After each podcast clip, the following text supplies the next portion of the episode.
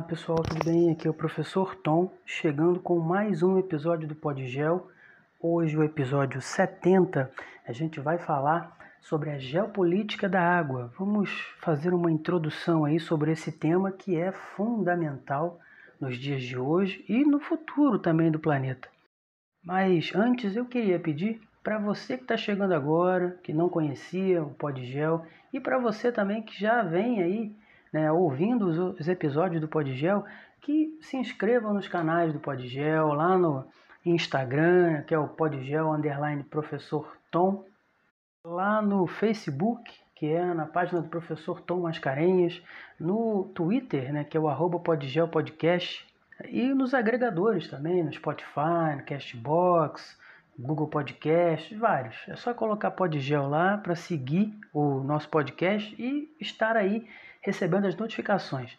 Mas vamos lá, vamos falar então sobre a geopolítica da água, vamos tentar entender um pouco mais sobre o assunto e preparar o terreno também para o episódio seguinte que vai falar também sobre alguns conflitos que né, vem acontecendo por causa desse recurso natural fundamental para a vida. Vamos lá? Então, a água doce que a água própria para o consumo é, ao lado do petróleo, o mais estratégico dos recursos naturais da atualidade, por conta da sua importância para a vida das pessoas e das sociedades, e também porque não é distribuída de maneira igualitária por todo o planeta. Né, com o crescimento do impacto das atividades humanas sobre a natureza, sua disponibilidade ela se encontra cada vez mais escassa, sem falar em algumas áreas que já apresentam uma tendência natural para essa problemática, para essa falta. Né? Com 70% da superfície da Terra coberta por água, né, a gente podia imaginar que ela estaria acessível a todos, mas desse total de água da superfície, 97% é formado por água salgada e apenas 3% por água doce. Desse volume de água doce, desses 3%, né, que se tornam 100% do total de água doce, 71% são de difícil extração, porque estão localizadas nas geleiras. Os outros 29% restantes aí de água potável no mundo estão distribuídos em águas subterrâneas, 18%, rios e lagos, 7%, e a umidade do ar, né, em torno de 4%. De toda a água doce acessível, apenas 8% dela é destinada para os domicílios, ou seja, para o uso da sociedade, já que 70% da água consumida no mundo vai para a agricultura e 22% vai para a indústria. É um dado que muitos de vocês não faziam ideia, né? Segundo o Instituto Socioambiental, essa disponibilidade de água estocada em rios e lagos ela é suficiente para atender de 6 a 7 vezes o mínimo anual que cada habitante do planeta precisa para sobreviver. Essa aí é chamada água virtual, água que não é visível para a gente, mas ela é usada em grande quantidade para a produção de mercadorias na agricultura e na indústria. O consumo da água por setor ela oscila de acordo com a renda dos países. Nos países mais ricos, o maior volume de consumo se concentra no setor industrial e nos países mais pobres se concentra na agricultura. O consumo nos domicílios dos países de renda elevada é também maior do que os de renda média e baixa. Né? Segundo a FAO, que é um órgão da ONU, é, é estimado que mais ou menos 1,1 bilhão de pessoas no mundo né, precisam de acesso à água potável e 2,5 bilhões de pessoas de, de serviços de saneamento, além de 1,3 bilhão de pessoas não terem acesso à eletricidade. E esses números só tendem a aumentar. Dos 15 países mais carentes desse recurso, 12 deles estão no norte da África e no Oriente Médio, regiões potencialmente explosivas por conta de conflitos internos, como os de tribos que vivem sob a mesma bandeira e têm diferentes origens étnicas e crenças religiosas. Essa crescente demanda por água doce ela pode reavivar confrontos entre esses países que já disputam espaço político e influência. Outros estudos aí realizados pela ONU apontam que em 50 anos né, a gente vai aí chegar no tempo estimado para que metade da população mundial tenha problemas crônicos de, de, é, de água, de falta de água, de escassez de água. E esse breve panorama ele mostra para a gente que os recursos hídricos acabam que historicamente foram motivo né, de debates e disputas. Por conta disso, é quase que um consenso no âmbito das ciências políticas que o século XXI vai ser marcado como o século das disputas internacionais pelos recursos hídricos, o que nos faz pensar então nessa questão da geopolítica da água.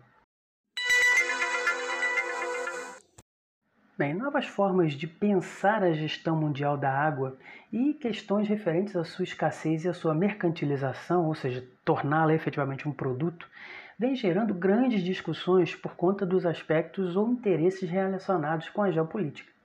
A atual crise da água, que está cada vez mais perto das nossas casas, não se enganem, né? E a contribuição da sociedade para diminuir essa crise ainda está longe de atingir resultados para diminuírem os conflitos por esse recurso. Não basta só a gente fazer a nossa parte dentro da nossa casa, né, é, racionalizando o uso da água, porque como a gente viu, né, o uso da água pelas sociedades, no dia a dia das sociedades, é a menor parte. Né? A necessidade de se refletir sobre a atual gestão da água, ela aumenta o debate de como promover práticas públicas e sociais para maiores responsabilidades na gestão e no uso das águas. A humanidade está poluindo e esvaziando a fonte da vida em um ritmo surpreendente, e a demanda por água doce crescente tem impactos sociais, políticos e econômicos, provocando conflitos entre nações onde dois ou mais países partilham desse recurso e entre cidades e comunidades rurais, grupos étnicos e tribos, nações industrializadas e não industrializadas, corporações e cidadãos e classes socioeconômicas distintas. Ou seja, há potencialidade de conflito em, de várias formas. Né? Medidas importantes precisam ser tomadas para conter esse consumo insustentável.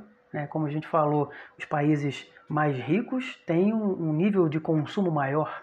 Né? E é, que isso vai acabar levando a humanidade, pode levar efetivamente a humanidade né, a ver a água se tornar um bem de consumo efetivamente esgotável e também um fator decisivo na explosão de conflitos armados entre países.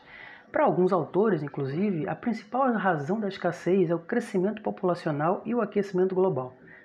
Dentro dessa lógica, não é difícil a gente relacionar a distribuição da água, né, que está ligada a questões políticas e a sua mercantilização. A falta de água de boa qualidade, assim como a questão da distribuição, se relacionam a fatores naturais, claro, mas a escassez é agravada, sim, pela falta de gestão e de governança.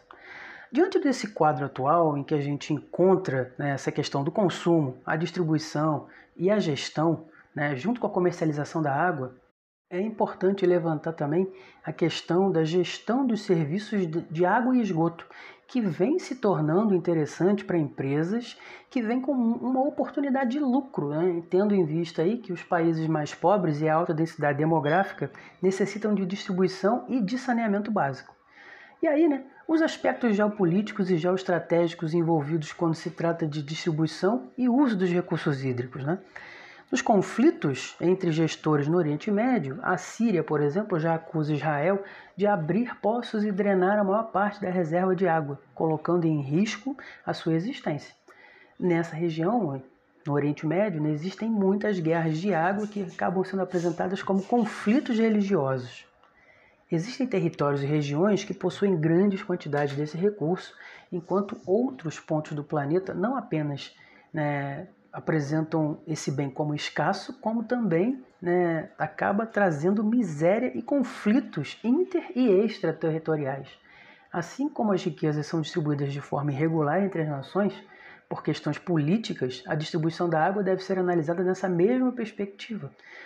Porque é muito complicado a gente considerar que a sua distribuição natural desigual e as mudanças climáticas sejam apenas e tão somente as únicas causas da atual crise hídrica global. É um grande engano a gente pensar que as tensões diplomáticas e os conflitos internacionais pela questão da água sejam uma novidade no mundo. Né? Desde as primeiras civilizações, a disputa por territórios com áreas de rios e reservas hídricas foi algo recorrente. No século XX, Vários casos assinalaram também essa questão, que tende a intensificar-se aí ao longo das próximas décadas em várias regiões do planeta, ou seja, o século XXI efetivamente ele vai trazer esse tipo de conflito. Mas é importante a gente observar que em vários conflitos do passado, a água, se não era o propósito principal das ações militares, foi por diversas vezes disputada, já que quem controla os recursos hídricos e a sua disponibilidade possui uma ampla vantagem estratégica sobre qualquer adversário. Seja na crença religiosa ou nas batalhas históricas registradas, a água sempre esteve e estará ali no meio desses conflitos. São mais de 270 aquíferos no mundo, mais de 260 bacias hidrográficas transnacionais reconhecidas internacionalmente, das quais 40% são compartilhadas por mais de um país. E ainda existem 19 bacias que são compartilhadas por cinco ou mais países.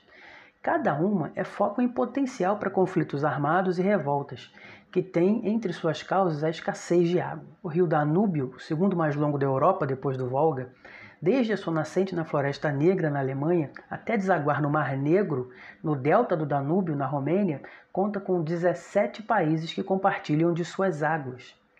Em 1978 eram 12. O seu gerenciamento é um desafio crescente às nações europeias. Um outro exemplo é o México, que tem por obrigação devolver aos Estados Unidos toda a água que é retirada dos rios Colorado e Rio Grande Sob pressão americana, essa água é utilizada pelo México e tem que ser devolvida e tratada. Né? Essa postura norte-americana ela demonstra a preocupação do país diante da possibilidade real de não ter água suficiente nas próximas décadas. Na América Latina também está disponível aí um quarto do total do estoque de água doce no mundo, mas essa distribuição ela é desigual, claramente desigual, né, entre as regiões. Quando se considera né, coleta, tratamento, distribuição de água, os problemas são ainda maiores.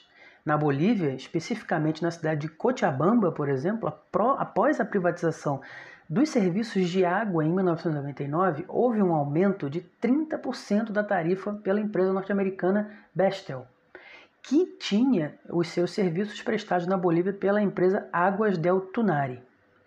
Esse aumento ele levou a população às ruas para protestar e reivindicar junto ao governo o rompimento do contrato, alegando que o preço cobrado era ilegal, já que grande parte da população do país era de origem pobre e vivia de atividade agrícola de subsistência. O governo não suportou a pressão e, na primeira semana de protestos, rompeu o contrato com a Bestel, que anos mais tarde processou a Bolívia exigindo ressarcimento em razão da quebra de contrato. Outro exemplo também, a África subsaariana né, e o Oriente Médio, que possuem 6% da população mundial e apenas 1% dos recursos hídricos. O Sudão e o Egito são abastecidos pelo rio Nilo e os egípcios têm direito a uma parcela maior de água devido a um acordo assinado entre ambos. E o Egito, para garantir a disponibilidade de água para sua população, ele passou a barrar as construções de hidrelétricas na parte sudanesa, alegando que as barragens das usinas poderiam prejudicar a vazão do Nilo, podendo afetar 98% da sua população que vive nas suas margens. O Oriente Médio é um dos locais onde mais acontecem e podem acontecer disputas pela água. A tensão pela água é agravada devido aos conflitos religiosos e territoriais envolvendo países como Israel, a Palestina, que não é um país efetivo, mas é uma região que já deveria ser um país efetivo, né? a Síria, a Jordânia, o Egito, a Turquia e o Iraque.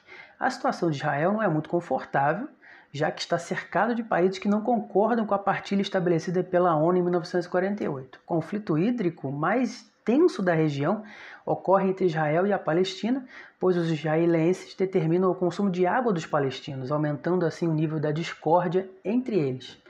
Os palestinos reivindicam acesso a volumes maiores porque eles recebem de Israel apenas um ou dois dias de água por semana. Assim, é, é um conflito de difícil solução devido ao quadro de escassez de água na região. E assim, em 1950, um, um dos tantos conflitos né, que aconteceram, né, é esse, margens do Rio Jordão, entre a Síria e Israel, ele teve origem né, na construção de canais e túneis para transportar a água do Mar da Galileia, que é abastecido pelo Rio Jordão por, por meio do deserto de Negev. Em resposta ali, os sírios construíram dutos para reter a água em seu território. Para garantir o abastecimento, né, o seu abastecimento ali, Israel ocupou em 1965 essas construções sírias e dois anos mais tarde, após a Guerra dos Seis Dias, Israel ocupou militarmente ali partes do Egito, da Jordânia e das colinas de Golã que pertenciam à Síria. A Jordânia teve seu volume de água reduzido e a solução encontrada naquele momento foi perfurar mais poços, o que acabou ocasionando a diminuição do nível dos seus aquíferos. Assim, a lógica né, em outras regiões do mundo ela parece ser a mesma, né? mesma lógica de disputa. Né? A disputa não é só pela água em si, mas também pelo controle de suas nascentes ou por uma maior cooperação entre os países em cursos d'água que percorrem vários territórios políticos. É, além da disputa pelo controle de nascentes de grandes rios interterritoriais, a previsão para o decorrer do século XXI é de emergência dos conflitos que também se associem a ações imperialistas, aí, entre aspas, né, em que países passem a invadir ou controlar politicamente outros territórios em busca da obtenção de água ou a sua importação a um menor custo. Será que vai surgir um novo modelo geopolítico no mapa mundial? Essa é uma boa pergunta. Né? Os países ricos em águas como Brasil, Canadá e Rússia né, estão sob olhares das grandes potências, que já começaram a se posicionar estrategicamente para garantir o acesso às fontes de água. Brasil, Paraguai, Uruguai e Argentina, por exemplo, estão em cima do aquífero Guarani, que a gente até falou sobre ele lá no Podgel 63. Quiser voltar lá, a gente falou dos aquíferos no Brasil, dos sistemas aquíferos. Né? E o aquífero Guarani está entre os maiores reservatórios de água subterrânea do mundo. Isso é algo que a gente precisa efetivamente parar para pensar. Então, pessoal, chegamos ao final de mais um Podgel, Podgel 70. Começamos então aí, né, introduzimos né, a geopolítica da água, próximo episódio vai ser uma continuação e a gente vai falar de alguns, especificamente de alguns conflitos né, que são resultado da disputa pela água, tá? No Podgel 71, tá certo? Mas espero que esse primeiro momento aí tenha ajudado, tenha sido né, é, importante para entender um pouco melhor aí a questão das disputas e que a gente consiga aí né, trazer essa ideia aí um pouco melhor também no próximo episódio. Ok, pessoal? Peço a vocês aí que continuem dando essa força, né, que continuem né, acompanhando o Podgel lá no Instagram, no arroba podgel, underline professor Tom, também lá no Facebook, lá na página do professor Tom Mascarenhas, no Twitter, lá no arroba podgel podcast e no Anchor, no Castbox, no Spotify, no Google Podcast, Rádio Public, Breaker. É só escrever Podgel que vocês acham né, todos os episódios. Ok, pessoal? No mais, aguardo vocês para o próximo episódio. Abraço em todos.